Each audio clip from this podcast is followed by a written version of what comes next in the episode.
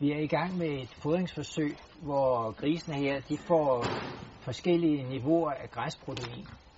Og så er det tanken, at vi skal se, hvordan det påvirker tilvæksten og kødkvaliteten.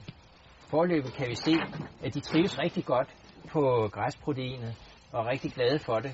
Øh, de her får 15 procent, det er den højeste niveau af græsprotein i deres foder. Og vi kan jo se, at de er, er i rigtig god vækst.